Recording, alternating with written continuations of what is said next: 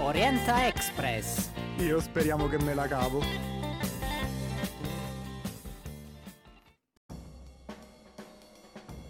Buongiorno a tutti e benvenuti ad una nuova puntata di Orienta Express. Oggi con noi c'è il dottor Stefano Pallotta, presidente dell'Ordine dei giornalisti della Regione Abruzzo. Buongiorno. Buongiorno a voi, grazie dell'invito.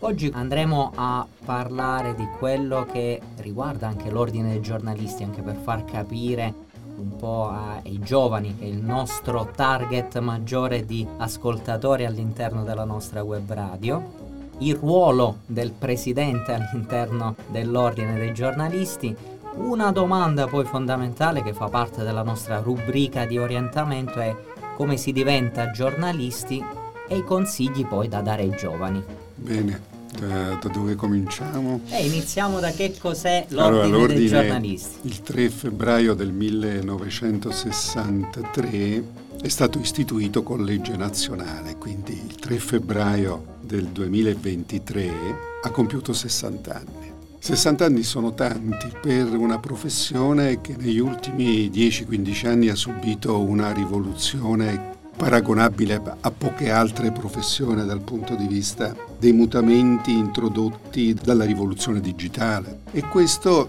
di fatto ha reso questa, questa, legge, che è vecchia di 60 anni, anacronistica rispetto alle esigenze nuove che si sono affacciate nel mondo della professione giornalistica, del modo di fare giornalismo e di, di narrare eh, i fatti del, del mondo.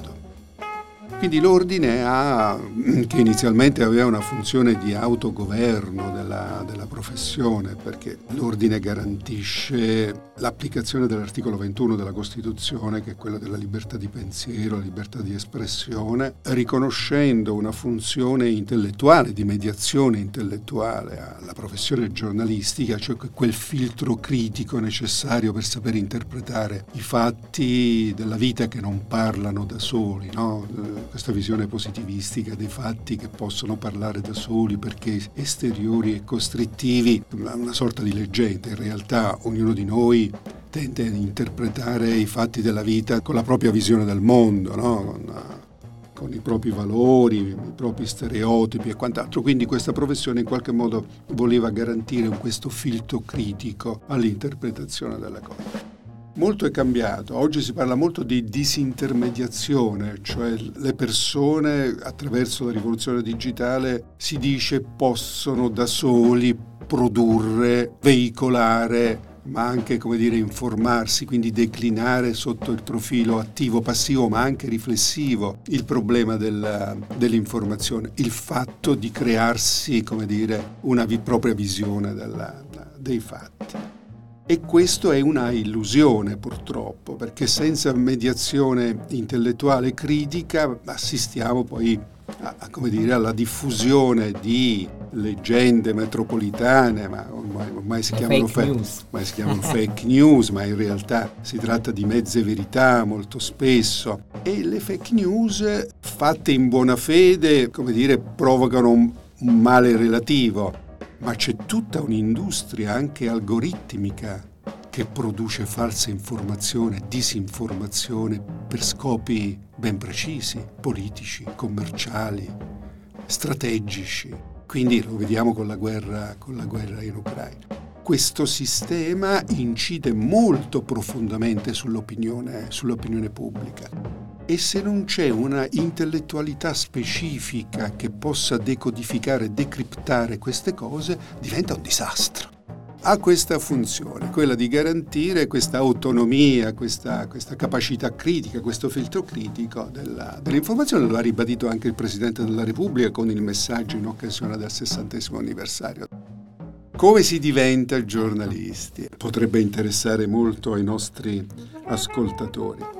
Dicevo, questa legge è una legge abbastanza vecchiotta, per cui i meccanismi di accesso alla professione individuati da questa norma sono stati superati nel corso degli anni, per cui in mancanza di un adeguamento legislativo della norma, eh, l'ordine professionale ha dovuto, come dire, adattarsi man mano e quindi assecondare le trasformazioni che ci sono state nel corso, nel corso degli anni. Allora, prima per diventare giornalisti professionisti, perché poi abbiamo anche questa strana particolarità noi, che il nostro albo è di, che il nostro ordine è diviso in due albi, no? l'albo dei giornalisti professionisti, l'elenco dei giornalisti professionisti e l'elenco dei giornalisti pubblicisti, di quelle intellettualità altre che si occupano, per così dire, a tempo perso di informare. Questa era la visione ontologica, la visione originaria dell'istituzione dell'ordine. Poi le cose sono cambiate.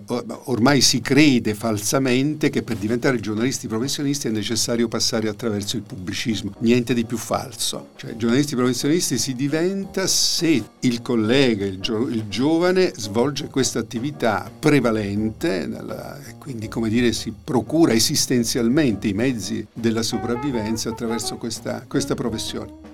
E questo consente, dopo un accertamento da parte dell'ordine che effettivamente è così, che, che, questo giovane svolge questa professione, consente all'ordine di poterlo iscrivere nel registro dei praticanti e quindi poi ammetterlo all'esame di Stato per diventare giornalisti professionisti. Altra cosa sono i colleghi pubblicisti, i giornalisti pubblicisti che possono diventare tali dopo 24 mesi di collaborazione con un organo di informazione regolarmente registrato e diretto da un giornalista e che siano stati, come dire, regolarmente retribuiti, che questa attività sia stata non un'attività saltuaria ma continuativa e retribuita. Ovviamente la legge nel, nel 63 non prevedeva eh, dire, la, la, la retribuzione, no? Quindi questa cosa è stata lasciata un po' all'interpretazione e alla valutazione degli ordini regionali che hanno una loro autonomia in questo, in questo senso, rapportando questa cifra al mercato del lavoro, perché ovviamente l'Abruzzo non è la stessa cosa che il Lazio e il Piemonte dove c'è un mercato dove ci sono editori che ancora offrono possibilità di lavoro molto molto risicate, molto ristrette, ma c'è ancora questa possibilità. In Abruzzo purtroppo Purtroppo da diverso tempo non assistiamo più a offerte di lavoro nel mondo dell'informazione, quindi non è che possiamo pretendere da questi giovani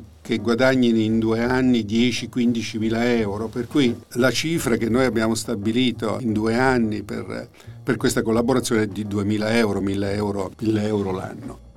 Quindi eh, c'è bisogno di, delle, della dichiarazione del, del, direttore responsabile che eh, dichiari che c'è stata questa collaborazione di 24 mesi, che c'è stata una regolare retribuzione, quindi la certificazione fiscale per questa regolare retribuzione. Poi il numero degli articoli, il numero degli articoli, non è che l'ordine professionale sta lì col fucile spianato di 70, 20, 40, 50, 100, no, vabbè, sì, c'è una valutazione anche. C'è un minimo, diciamo, di articoli. Ma sì, ma una sessione sessantina, una sessantina di articoli. L'anno no? o ecco. No, no, nel, ah, okay. nel, nel, biennio, però questo dipende anche dalla periodicità, no? se è un quotidiano 60 o 70, se è un mensile eh, saranno 24, uno, uno, al mese, se è un bisettimanale saranno 12, insomma. Ci però non è, guida, Sì, comunque. ci sono delle linee guida, però non è questo l'aspetto fondamentale. L'aspetto fondamentale è la dichiarazione del direttore responsabile che è un un giornalista quindi che si assume la responsabilità di dichiarare che c'è stato un tirocinio giornalistico per questa cosa e quindi la retribuzione, quindi la certificazione fiscale che tutto sia, sia stato in regola. Tutto il resto, si diceva il poeta, è noia insomma dal punto di vista della cosa. Questo per quanto riguarda i pubblicisti, però ripeto, diventare pubblicisti non, si, non è il primo passo per diventare professionisti, per diventare professionisti è tutta un'altra,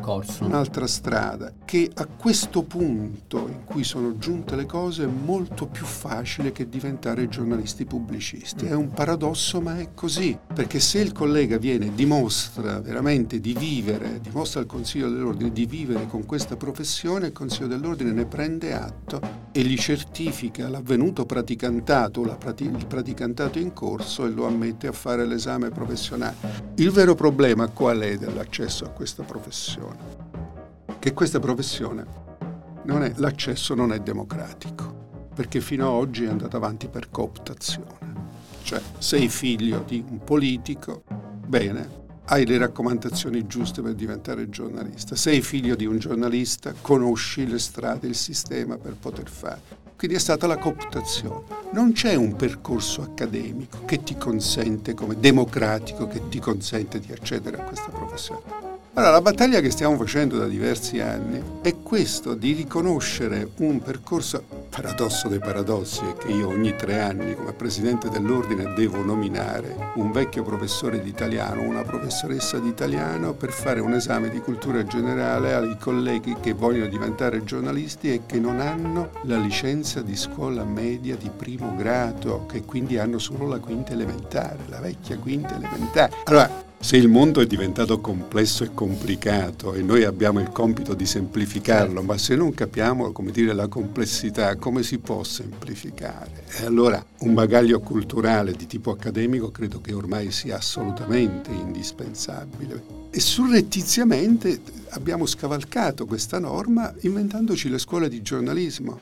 Ma anche lì sono scuole di giornalismo a pagamento, sono dei master a pagamento. Per cui a un giovane gli si chiedono 5.000 euro all'anno per poter, il minimo, eh? il minimo perché poi ci sono master come dire di livello altissimo, altissimo la LUIS cioè, e quant'altro, i costi sono assolutamente sì. come dire proibitivi, quindi il censo diventa ancora una volta il filtro selettivo per questa, per questa professione. Allora la battaglia è invece la democratizzazione assoluta e su questo io credo che dobbiamo fare degli sforzi maggiori come ordine professionale ma anche come organismi di categoria per arrivare a questa, a questa cosa. Il problema è la politica. Il problema è la politica perché la politica ha sempre considerato l'attività giornalistica come un'attività ancillare, eh? Mm. servile addirittura alla politica stessa. Quando si parla di riforma dell'accesso a questa professione, per loro è un po' urticante. È un po' urticante perché? Perché è stata considerata sempre questa come il ripiego autorevole, questa professione, ripiego autorevole, comunque dignitoso di una classe dei figli della classe borghese falliti accademicamente. E i grandi giornalisti, no? eh, ti, ti, ti potrei citare dei nomi, non sono laureati. E quindi il ripiego è stata l'informazione, è stata che è un ripiego dignitoso, che dà visibilità, però, che, che, dà autorevolezza, però questo a scapito, come dire, di decine e decine, migliaia di giovani che si formano in un determinato modo. Esattamente. Eh, qui la domanda clou, un consiglio da dare ai giovani, anche per intraprendere questo mondo, questo percorso con una certa consapevolezza.